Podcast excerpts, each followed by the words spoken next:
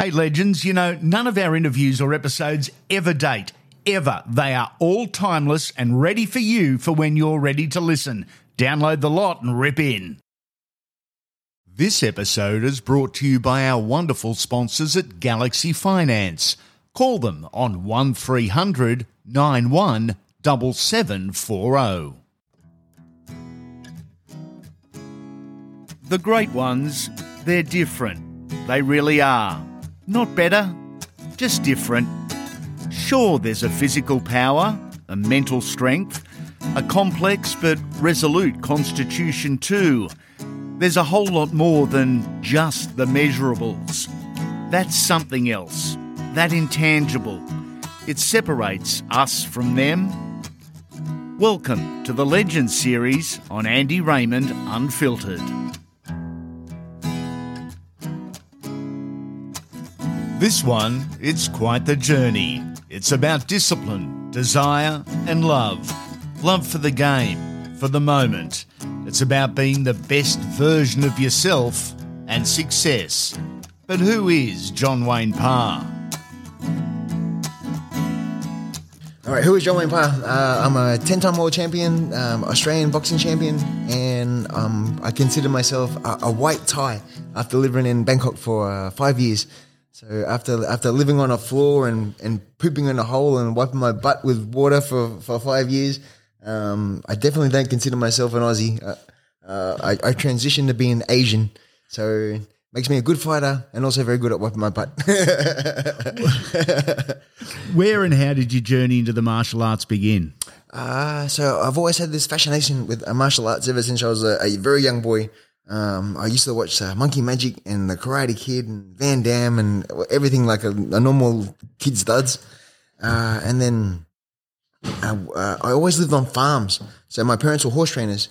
So I was the only child and we'd, uh, I'd always be isolated by myself. So I had a trampoline and a BMX and uh, eventually when I turned seven, got my first motorbike and living on 70 acres, 100 acres all the time. And uh, it wasn't until we were, I was 11 that we moved to Brisbane, and all of a sudden we're in the city and mm. the suburbs. And uh, a friend of ours said, "Hey, there's a taekwondo school just up the road." It's like, "Oh, really? Oh, wow, that's amazing." Um, I've always wanted to try a, mar- a martial art. Whether be, I didn't know what I wanted to yeah. do, it just had to be some sort of martial art. And then um, our mum was really excited as well. Ah, let's go do it as a family. So we, uh, the first night we ran from home to the gym, uh, which is only about four streets away, and poor mum was so pooped that she uh, she couldn't do the session. So I was in the back and just doing all the all the moves like the, the instructor. Yeah. And then at the end of the class, I told my mum, I said, oh, "I'm, I'm. This is it. I, I want. You were hooked straight away. I, I, want to do this forever. I want to go to Korea. I want to wear the uniform. I want to do the katas. I want to jump in the air and break the boards. I just had this fascination, and then um, did that for approximately a year and a half.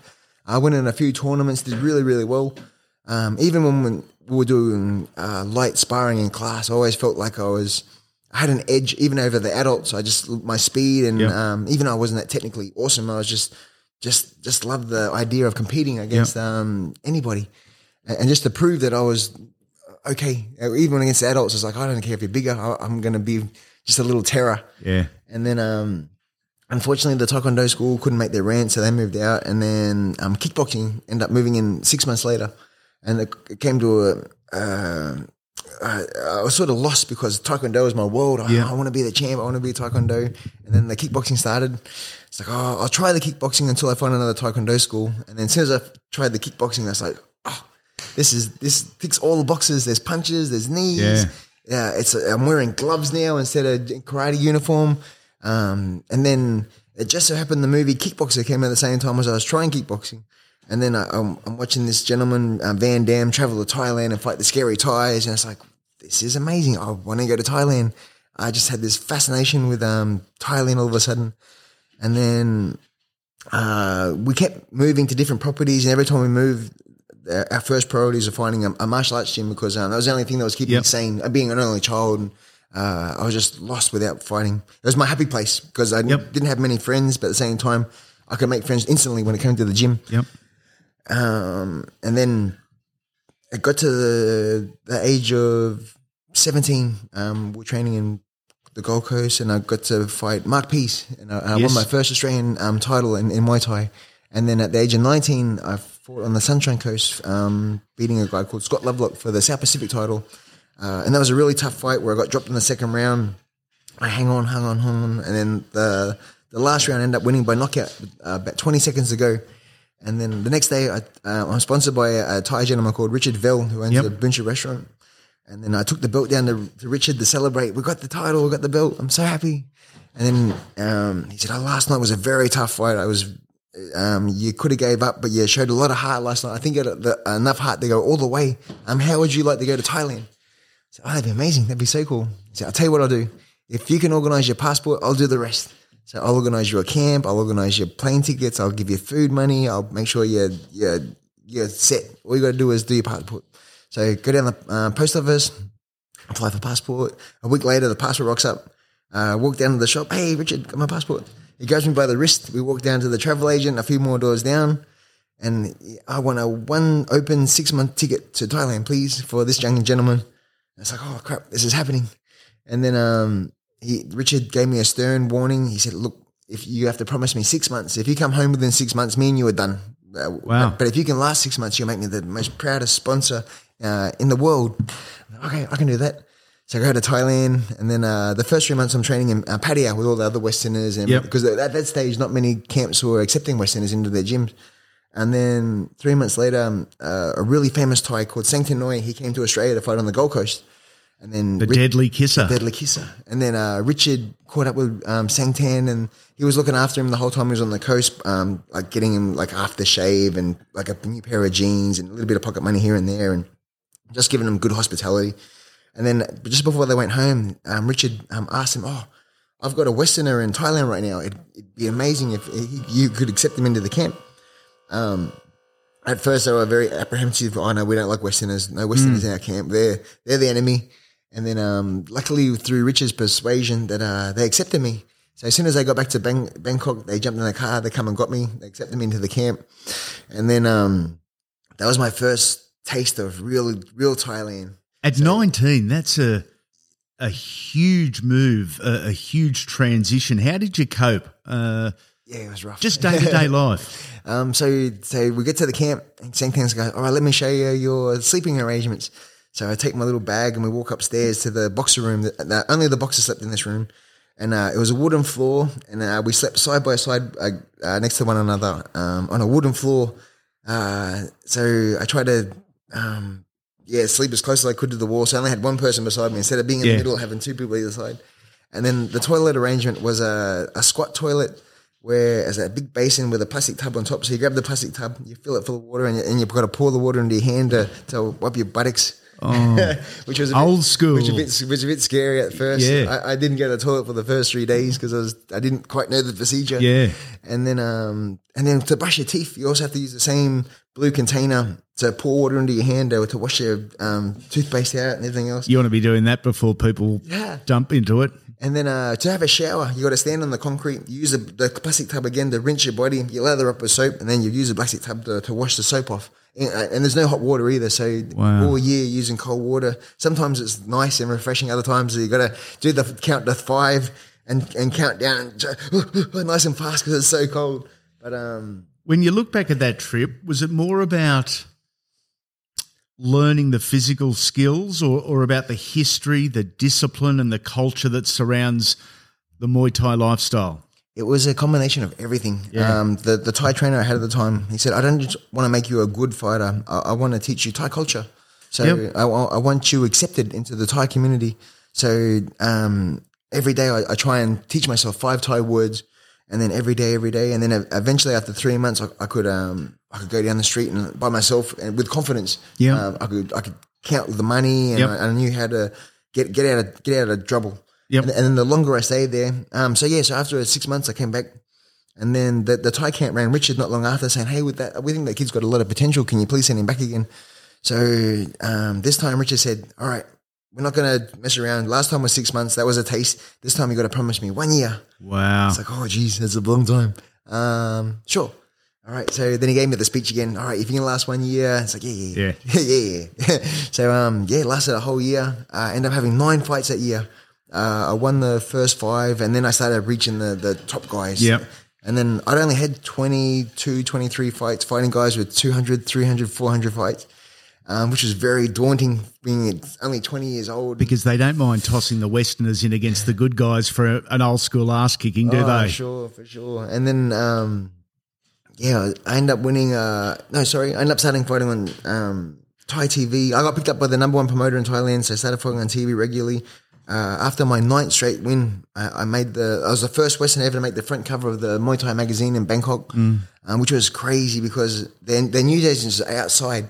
So when you go down the street, wherever you look in a in a car or if you're driving through the Bangkok, you could just see the the magazines all over the everywhere, and it's like this is the dream. This is so crazy. For those listening that aren't familiar with Muay Thai, a Muay Thai champion in Thailand is held in probably the same esteem as uh, a state of origin captain or, or, a, or a cricket opener in Australia. I mean, they are huge over in Thailand. Yeah, back in the 90s, especially when it was yeah. the, the, golden era. Uh, so it got to the stage where you'd run down the road and people would flash their lights and beat their horns and all. Because I was only Westerner. Well, you stand out, yeah. Um, imagine Sydney being the only Westerner in Sydney. Yeah. That, that's what it was like because I, I, sort of stuck out.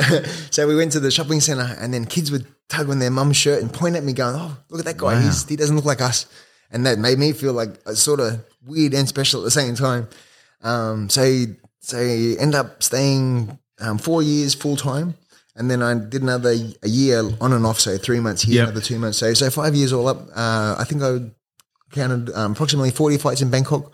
Uh, most the majority um, on Thai TV, and uh, so ninety seven was probably my most successful year where I won. Um, had the nine fights. Uh, Farang of the year. Farang of the year. Yeah. Um, magazine. Uh, I think I had like five or six um, fights on Thai TV as well um, it was just amazing. Uh, it was just really cool. And then, what's your fondest memory of of that time in your career over there? Uh, fondest memory was uh, probably fighting at Lumpini Stadium was the first time. It had been a big dream after watching Ramon Dekkers and all these, yep. Danny Bill and all these superstars fight there. Um, I'd won my first few fights for Songchai and then, okay, next fight's at Lumpini. It's like, oh my God, this is the, the big show. This is the MCG. Lumpini is, is the MCG. It's the Madison Square Garden, isn't it? Yes, every yeah. young fighter aspires to one day to, to fight at the, the big stadiums. So um, when we got to the stadium, I'd, I'd seen Sang fight there already so many times already, and, and I've been a, a a fan sitting in uh, the ringside watching all the fights. And uh, when I was watching them, I'm thinking, how am I, can you fight these guys? Mm. They're unbeatable. You can't beat them. They're just too strong. Yeah.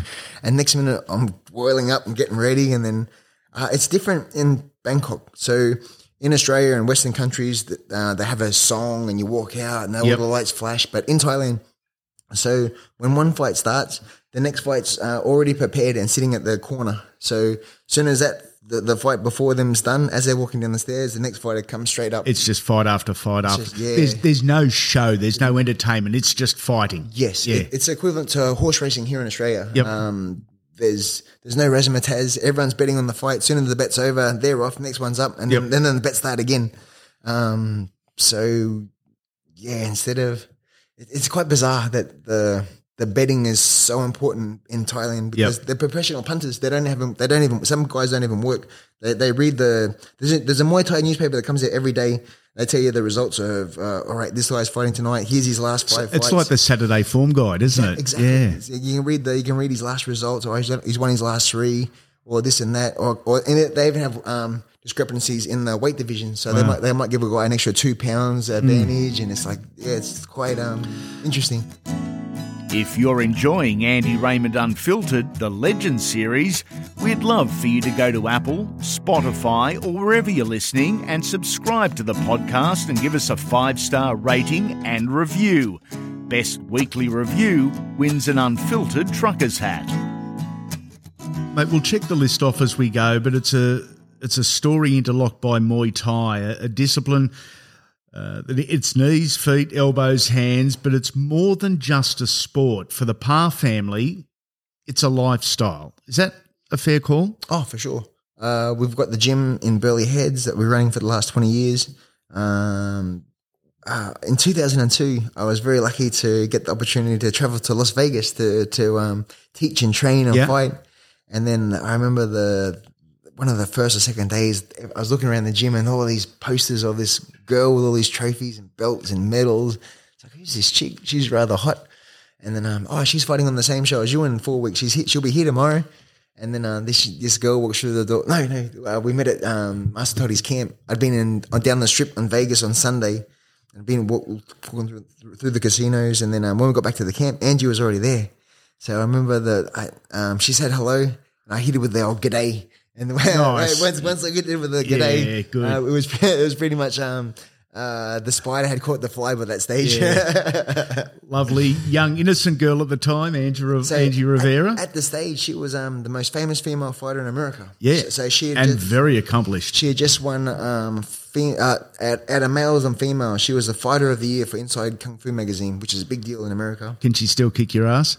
Uh, cooking wise, yes. Yes, okay.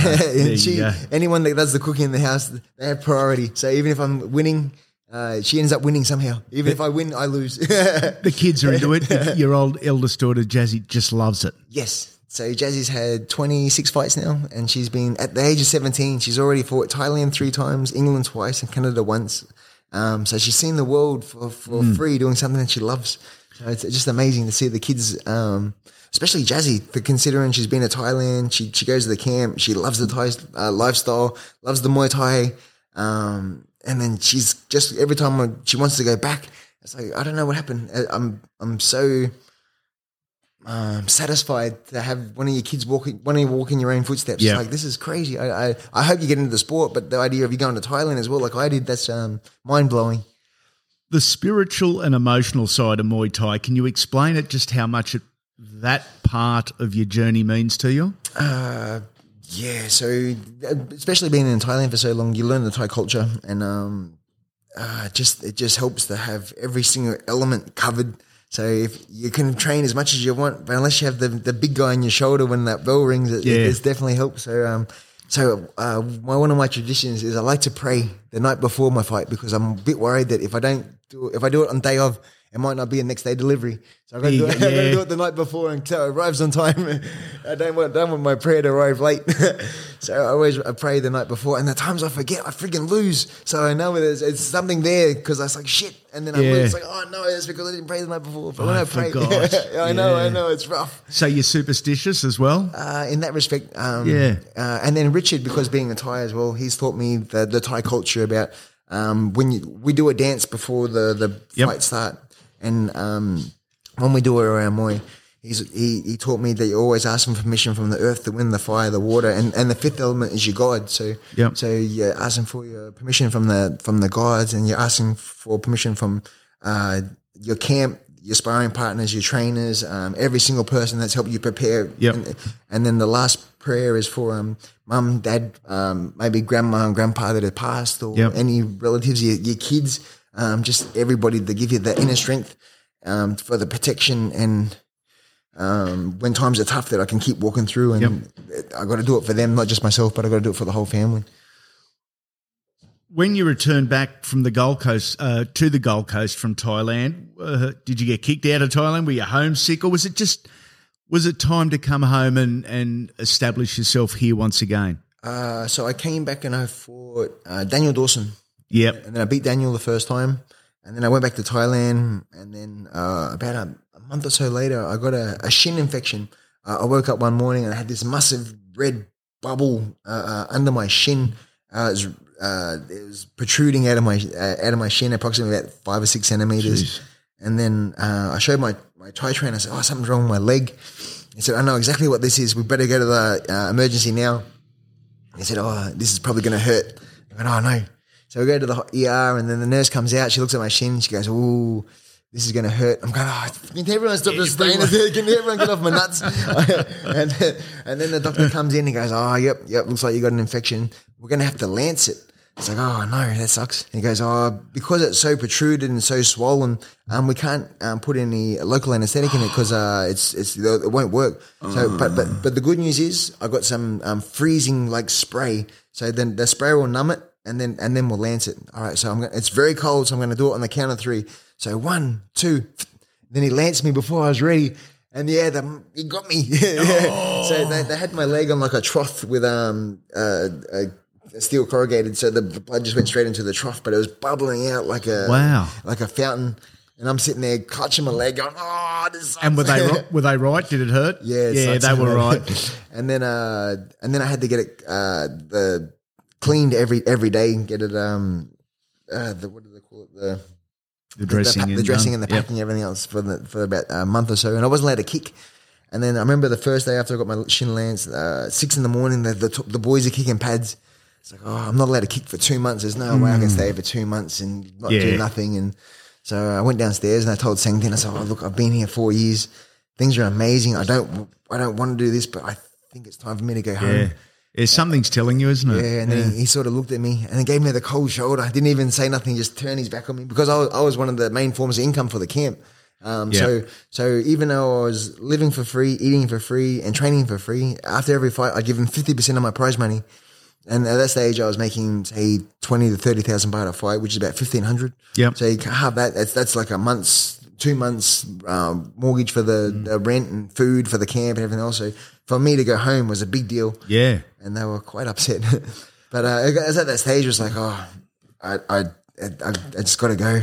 So um, luckily for me, uh, through my sponsors, we helped set up a gym in Mermaid for about five years, and, and not knowing what I was doing either. It's like I need a gym. Yeah. The only way to hit the gym is teach classes, and and then it was like one of those vicious circles where if I don't teach classes, I don't have the money, and I got nowhere to train. So so I learned how to teach as fast as I could, and then um, as the old saying, if you build it, they will come. And with Yeah. it, before I knew it, I had like 40, 50, 60 students. And then I started attracting um, fighters like Paul Briggs, Shannon Forrester, uh, Sam Harvey from um, Adelaide. Yep. Um, it, it was- we had a really good bunch of guys all within six months. And then within that time, we'd, we would become one of the strongest gyms in Australia by that stage too. Because uh, let's say we had five boys in the fight, we'd had five fights, five wins. Next show, four fights, four fights, four wins. So we're, we're dominating wherever we went. But it was just um, it was, it was a really fun time. And then after that, we moved to Burleigh 2006, and I've been there ever since. And since then, it's been going so good. We're very happy. You mentioned Daniel Dawson. Um, some wonderful and thrilling rivalries for you over the years. Multiple fights with Dan Dawson, uh, Scotty Bannon, Chopper Chapman, Bruce McPhee, Michael Zambidis. Throw in Alex Tui as well. What a golden era for the sport in Australia. That will be extremely hard to beat ever. Yes. Um, before the influx of the UFC too. So Yeah. back, back in the old day, uh, every I think it was Tuesday. Tuesday night was Muay Thai night. So um, yeah, for ten years we were building stars, and then people Yep. were keeping regular tabs on who was coming up and who the stars were. And uh, once the UFC sort of dominated, uh, then the the magazines stopped printing, the the shows stopped airing, and then it was just MMA, MMA, MMA. Yeah. So then kickboxing got um, the back door. But luckily for me, uh, one championship has come on the stage, and uh, uh, I started uh, a promotion in 2012 called Cage Muay Thai. Um, after watching UFC so many times and just having a desire to want to fight in the cage, um, so I, I decided to do Muay Thai rules. So MMA gloves, Muay Thai rules. As soon as you fall over, you stop, you stand back up, you start again. And so we did 10 shows of that, which was really, really popular. And then um, this a company in Asia, uh, One Championship, they've taken my idea and run with it. And uh, it's lucky for me that they've signed me to the company now, and um, they're just killing it. They've got a free app, um, and they're getting close to a billion viewers per show. Jeez. It's amazing with Asia, all through China, Singapore, Singapore, Philippines. Um, they're getting between fifteen and twenty thousand people at the events. It's just so. I'm so happy to be fighting for them and and to be fighting uh, on on their cage Muay Thai. So I think it'd be rude if they didn't sign me. Consider it was my idea. It was your idea to start with. What, what's your highlight or your fondest memory of that that golden era against the guys we just mentioned? Ooh, so I got a I got a funny one. So, uh, 2004, uh, I get an email from Songchai saying, "Hey, we've got this massive uh, eight man tournament at Rajadamnern Stadium, which is the Yep. equivalent to Lumpini in Bangkok. Um, it's a hundred thousand baht to enter." And then if you happen to win, it's a million baht for the winner, a world title, and a trophy from the Prime Minister of Thailand. So traveled to Bangkok, trained with Sangtien for three uh, three weeks. Um, not having any idea I was going to go okay or not. I end up uh, fighting a Russian, beat him on points. I fight the French superstar Skarbowsky. I stop him in the third. And then in the final, I, f- I fight a Thai that had previously beaten me three times in the past. Wow. Like, oh, no, not this guy in the final. He's, I can't beat this guy. And then luckily for me, everything was um, in my way. So I Yeah. ended- up um, beating him on points after five rounds. So yeah, it was three rounds, three rounds, and then the final was five rounds with elbows. So yeah, it was a tough, tough day at the office, but uh, I was lucky to win all three. Um, so I picked up a million baht, which is about thirty-five thousand Australian, and then I had to give half to the camp. So ooh, that one hurt. That hurt, When you- yeah. When you give him fifteen k, it's like. Oh. When you're giving like half of fifteen hundred, that's not too bad. Yeah. you give half of. Oh. And then, um, so then uh, two weeks later, I was competing in Italy. So I thought I'll just stay in Thailand. I'll keep training, um, keep topping up my fitness. Jumped on a plane, traveled to Italy. Uh, I won that fight as well. So then I came back through Bangkok, picked up all my gear. So now I've got a big novelty tech check, a, a world title in the shoulder, and, and a trophy from the Prime Minister and a trophy from Italy. I'm cruising down the airport by myself, going going through the airport. Life's pretty good, yeah. Life's- and a good because the, check's written in Thai too. All the Thai people could see it was a million baht, and they go, "What is this?" And then um, I arrived back in Australia, and then I get a phone call from Ray Matsumura saying, "Hey, Yeah. You wouldn't believe it. There's been a pullout in K1 in ten days. Do you want to go to Japan and fight in K1?" Um, sure. So jump on a plane, go to Tokyo, quickly lose the weight, and then uh, I fought a gentleman called Duane Ludwig from America Yep. for the elimination for the eight-man tournament and then uh, I knock him down in the first, drop him twice in the, uh, drop him two more times in the second, and then I end up winning on points. And then uh, so I end up having five fights in four weeks in three countries. So yeah, crazy, so crazy. So, and, and I didn't have any injuries after five fights. I was sweet. I didn't. I maybe had a little mouse or something, but, but Getting to that- see the world doing something you love. I mean, yeah, that's and getting that's paid. the And then I- perfect I, got, life. I got the, uh, the the Thailand thing, but then I also got the contract from K1 as well. So then I had a four fight um, deal with them, and uh, life was just really really cool. And that was the first time making like uh, the 15 grand for the K1. Usually Yeah. it was like maybe two grand, three grand, and to make 15 was like whoa, Yeah. The lottery. I've won the lottery. nice. In part two of the John Wayne Parr story, the highlights, the controversies, and the future. Come back soon, legends.